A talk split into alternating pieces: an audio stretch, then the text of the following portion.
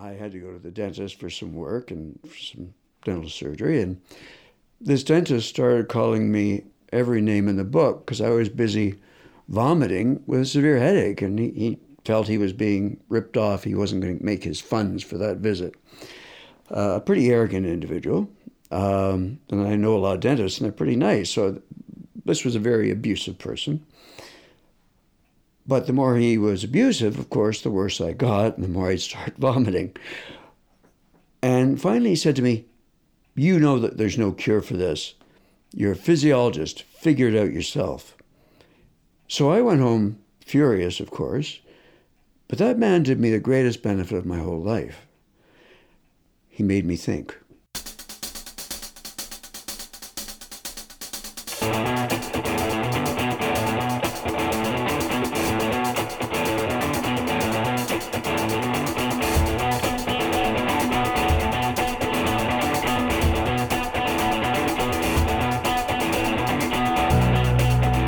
Welcome to the Terry Talks podcast featuring concussion expert Terry Moore.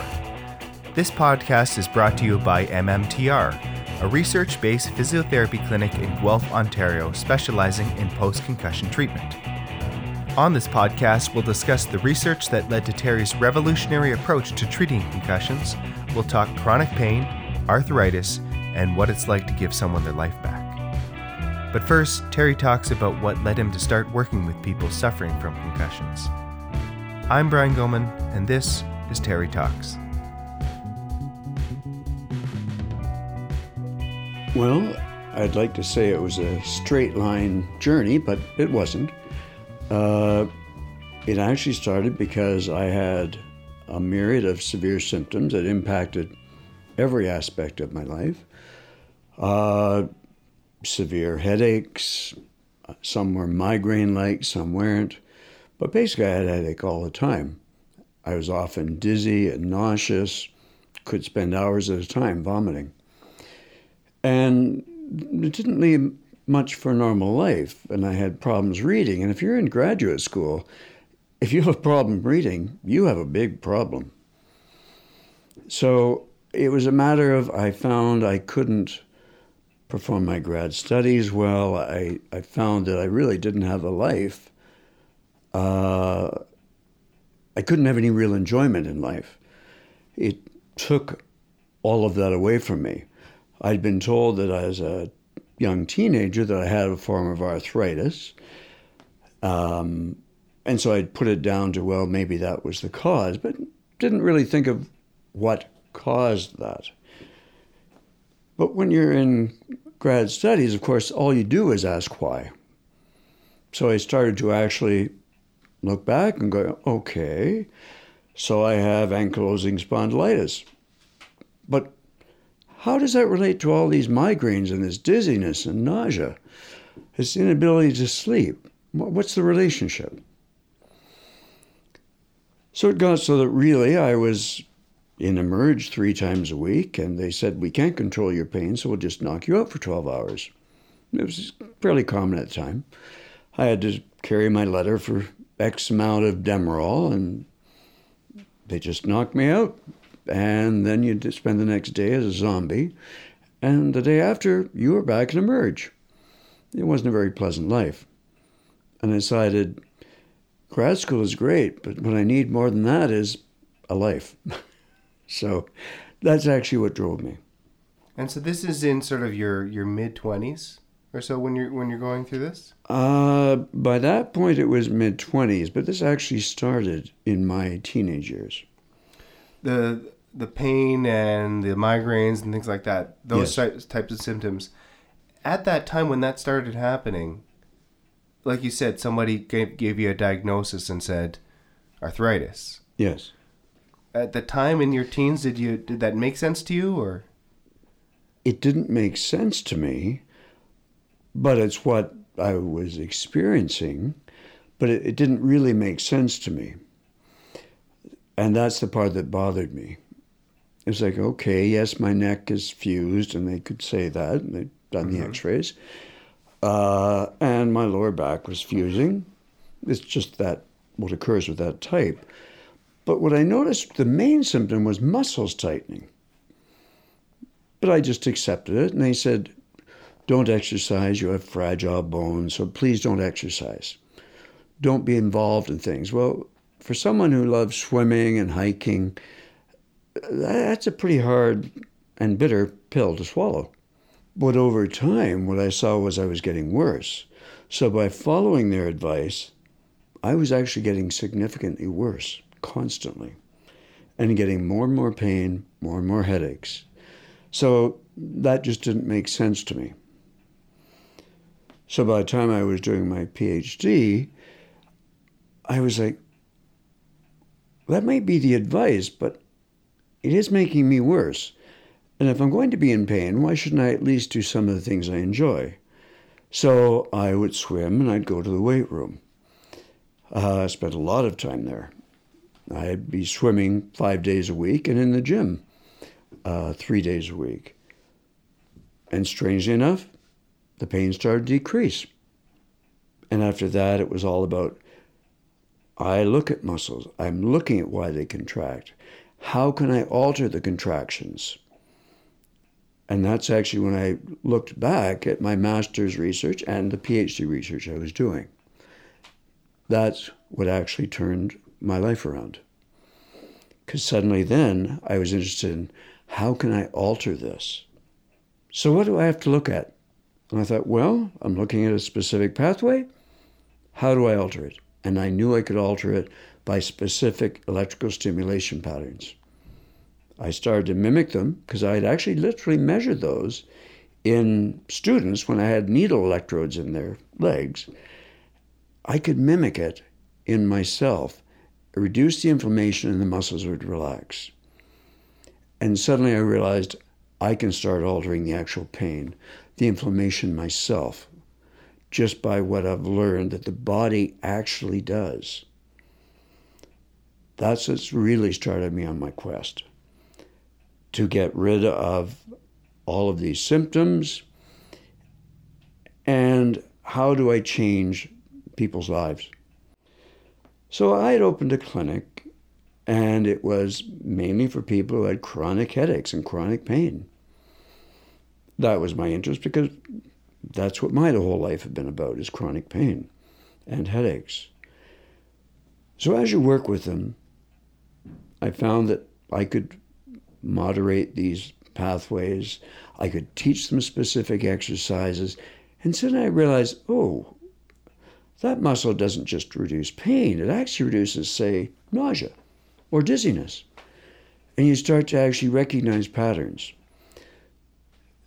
And I started to recognize all these individuals were people who had had concussions.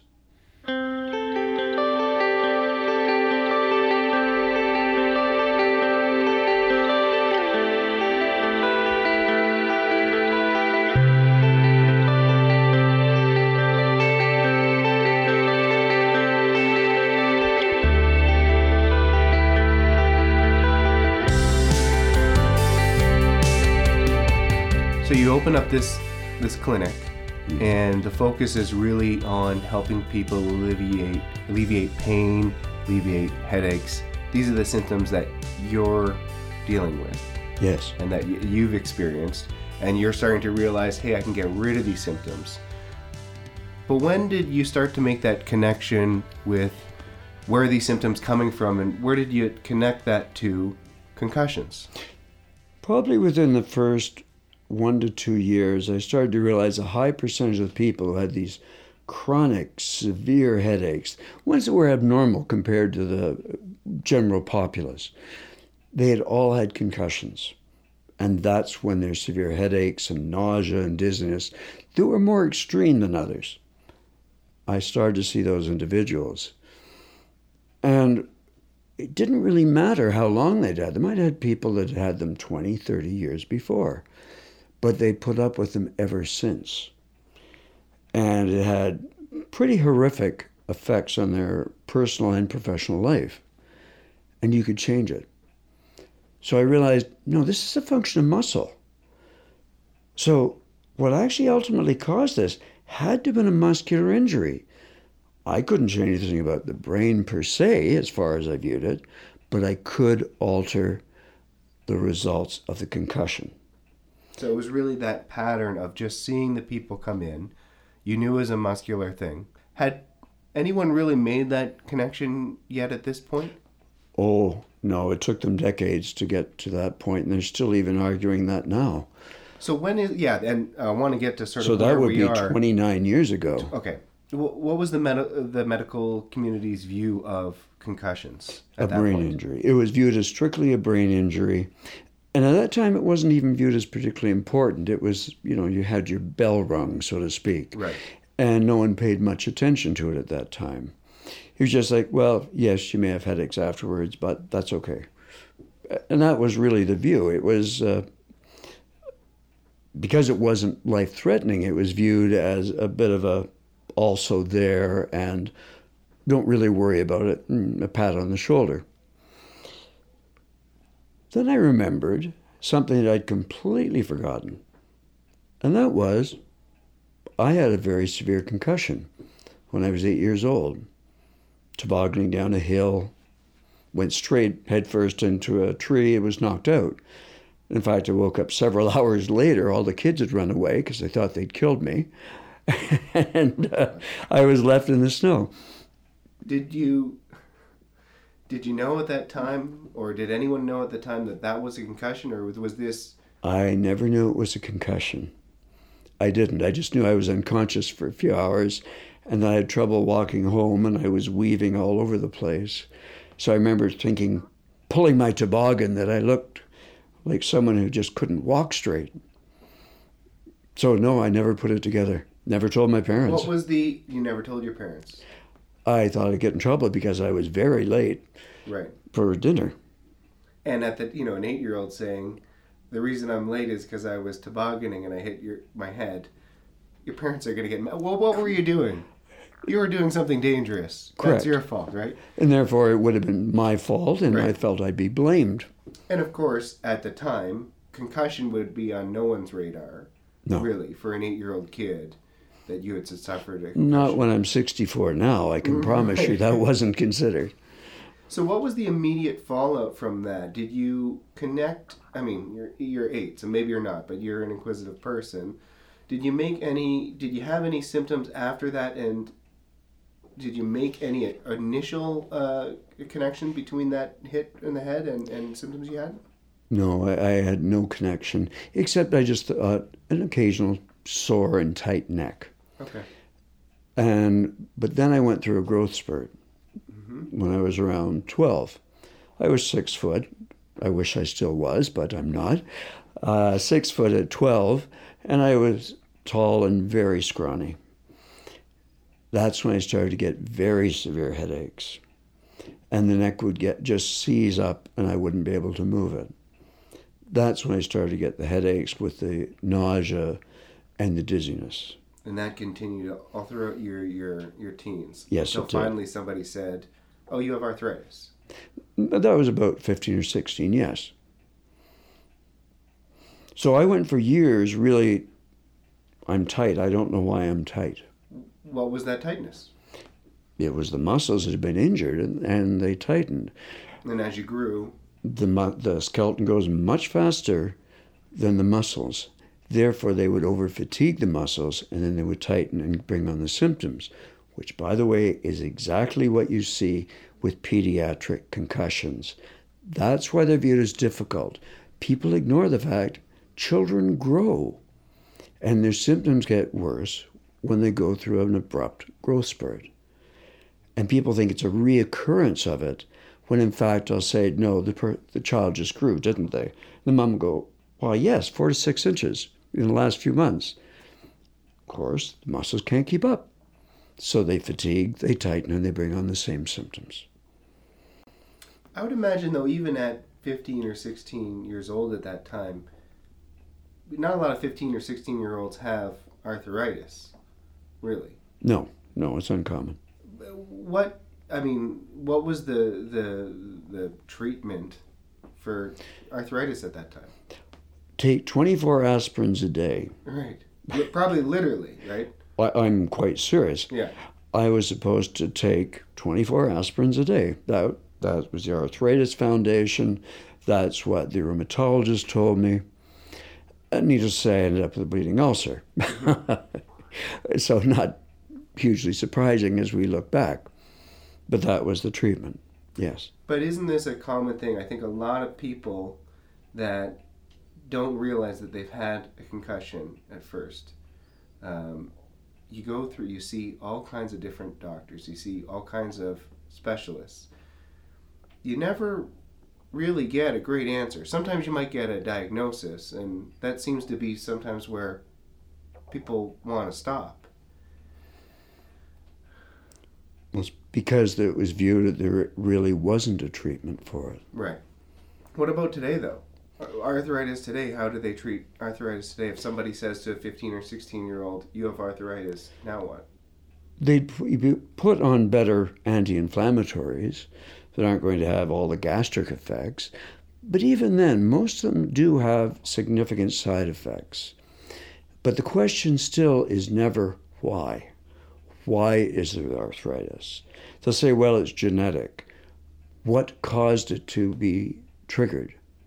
People don't look at that. Mm-hmm. There has to be something that is triggering it. Well, and have, have any of these anti inflammatories, they must in some cases, uh, but I know through my personal experience that, you know, asking doctors that are prescribing me a medication, well, will this get rid of the problem? And the answer was almost always, well, it is always, no, you're going to have to take this for the rest of your life. Correct. And maybe the efficacy will go down over time and, you know, you'll switch medications and whatever. And that's the standard answer.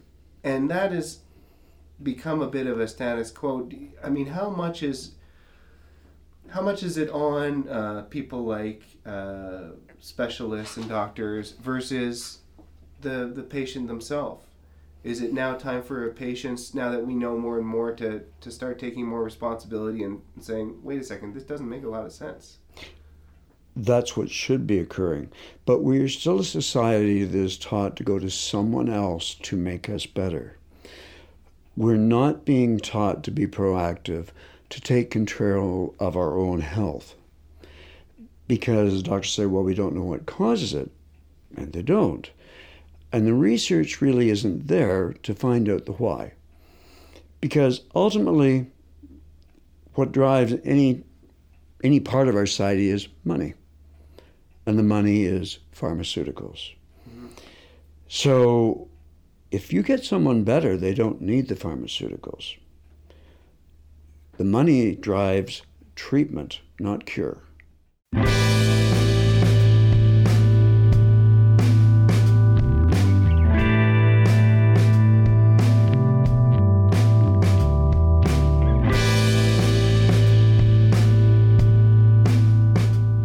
Our society wants immediate gratification. Take a pill, feel better. And the problem is you don't. No, you don't but you do might for that short period. And we learn from the short term response. Is if we feel better quickly, that's what we want to do. If we feel better in the long run, it isn't the same motivator. And by the way, don't think I'm against pharmaceuticals. I'd, I'd have been dead many times over, personally, if, I, if there weren't. So I'm pro the use of pharmaceuticals. It's just society has to learn how to address these things Right. and like we say, maybe patient taking a little more responsibility. And what's interesting in your case, that's really what's happened, but it was somebody sort of prompting you. You said that dentist that said basically you figured it out yourself. And luckily you had a bit of a foundation at that time to kind of say, okay, yeah, I will. So let's get back on on that track. Um, this dentist tells you during this time you're you're in grad school, figure it out for yourself you start doing a little a bit of research. Where does that start? Well, my area of research was actually in muscle tension and blood flow, and part of the autoimmune system.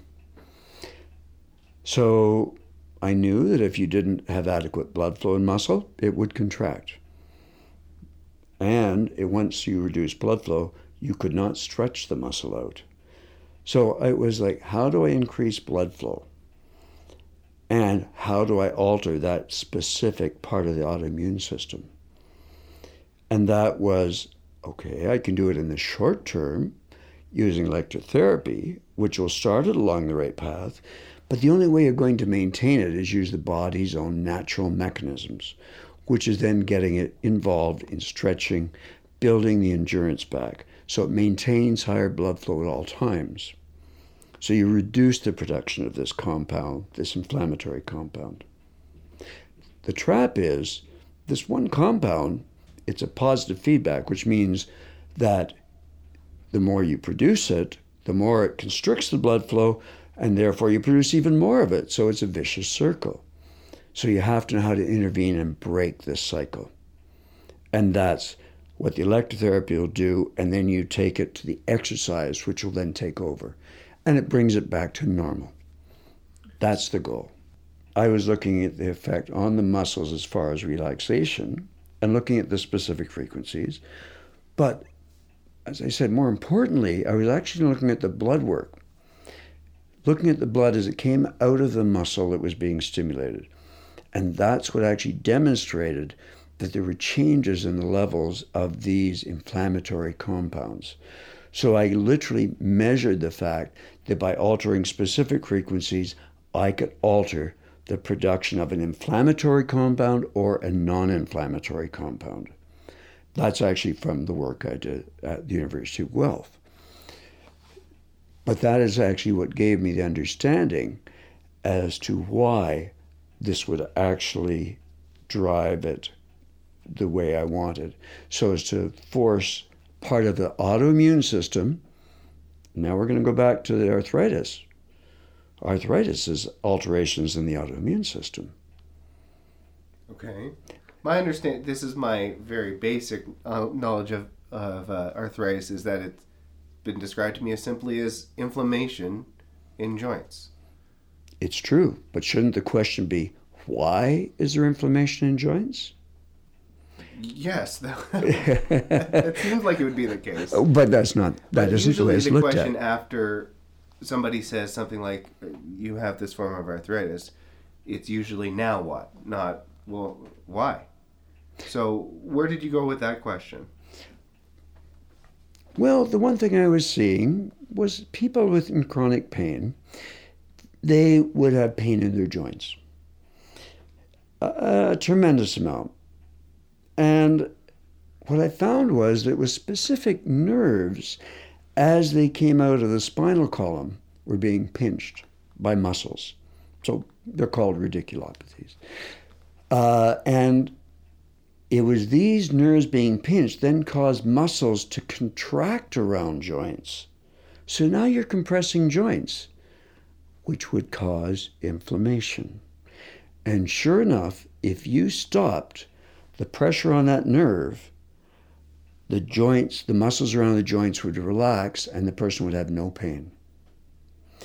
And by the way, it didn't matter what type of arthritis. That's what's really fascinating. Okay. So it didn't matter. For instance, there's no inflammation seen in fibromyalgia, but they have the pain in their joints. Okay, if you relax those uh, postural muscles, they lost the pain in the joints. But say it was someone with a different form, um, polymyalgia, which is a true inflammatory response, if you dealt with it in exactly the same way, the inflammation went away out of their joints. And the doctors would actually send me blood work results demonstrating the inflammatory compounds no longer were produced. I found the same thing with rheumatoid arthritis, which, by the way, is actually caused by the compound that I am talking about altering with the machine. It's leukotriene B4. It's the same inflammatory compound. So I found people with rheumatoid arthritis were incredibly easy to help. Or they could end up on Remicade, which is something like 15 to 20,000 an IV bag. By the way, it also destroys your kidney and liver. Mm-hmm. So the person has a choice of do I live in pain or do I destroy my kidney and liver? But you know, those people I've seen fly in from Vancouver, uh, East Coast, Northeast U.S., you can actually take not just take their pain away, but they can keep it away. I had one woman that her blood work was done. She was diagnosed at 27. I saw her at 57. And her, her physician, she's a really good physician, monitored, of course, her blood work. And you know her inflammatory levels went to the lowest they'd been since she was first diagnosed 30 years before. Dramatic results. So, this has implications for all forms of arthritis. But it's you have to think through models. Why do these things occur? It isn't yes, it's important to know how do we go from here as far as a medication, but how do we prevent it? How do we stop it in early stages so the person never gets the degenerative changes? And by the way, people with osteoarthritis, well, it's the strangest thing. They still have the same degenerative changes in the joints, but the pain goes away. Well, that's not supposed to happen, is it? But it does. And you see, that's where it clicked in that this uh, arthritis, form of arthritis I have, here's where there was a connection. Now, it was only about three years ago they realized that concussions actually often trigger autoimmune diseases. And it's specifically part of the autoimmune system that I'm addressing.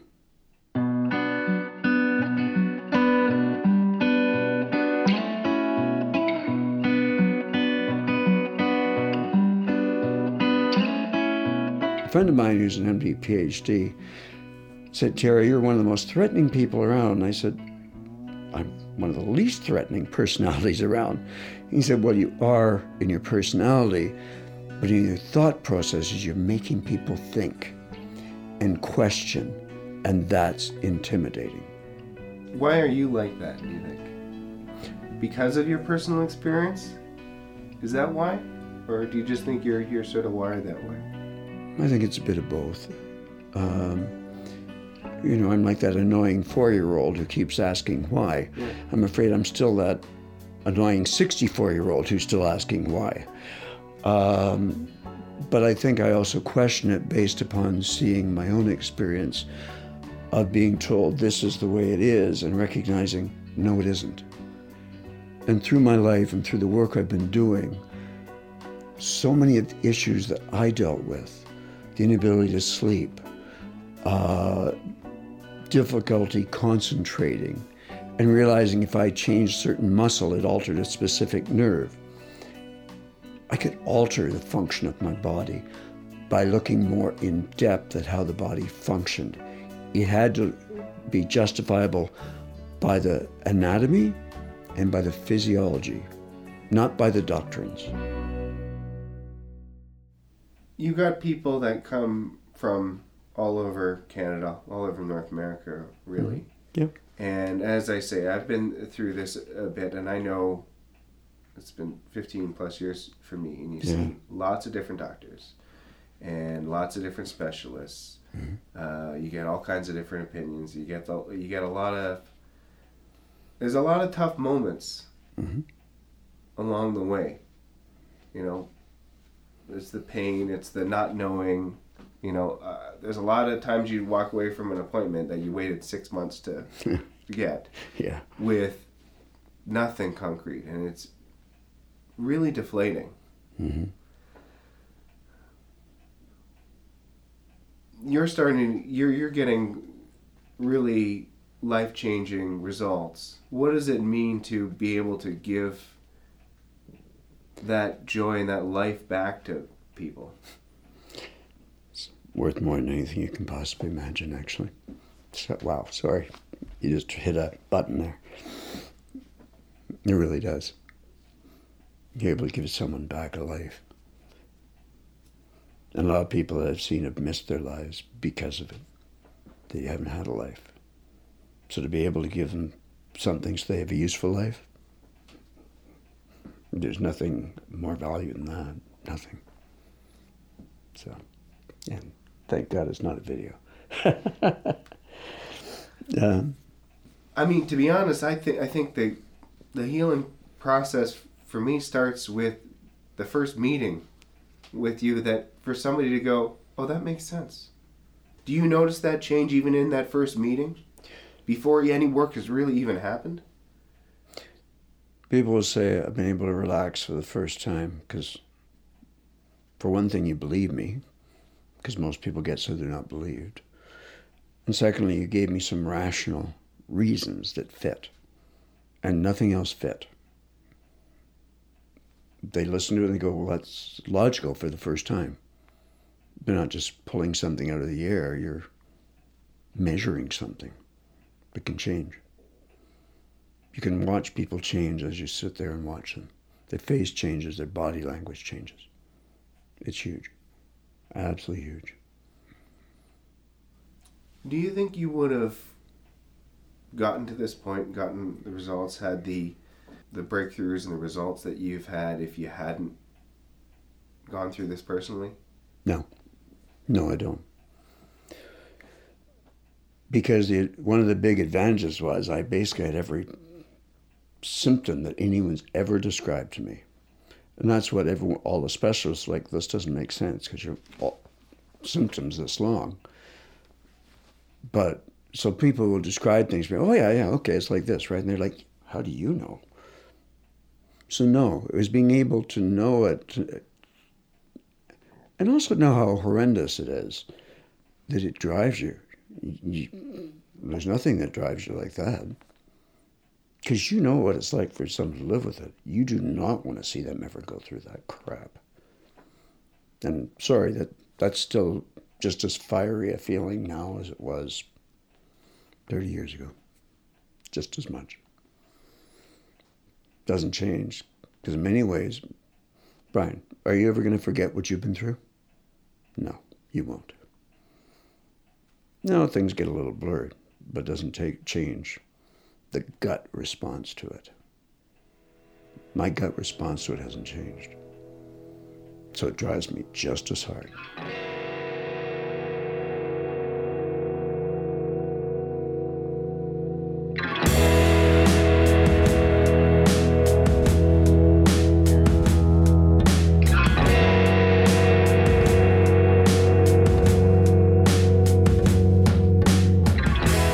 Talks podcast is brought to you by MMTR, a research based physiotherapy clinic in Guelph, Ontario, specializing in post concussion treatment.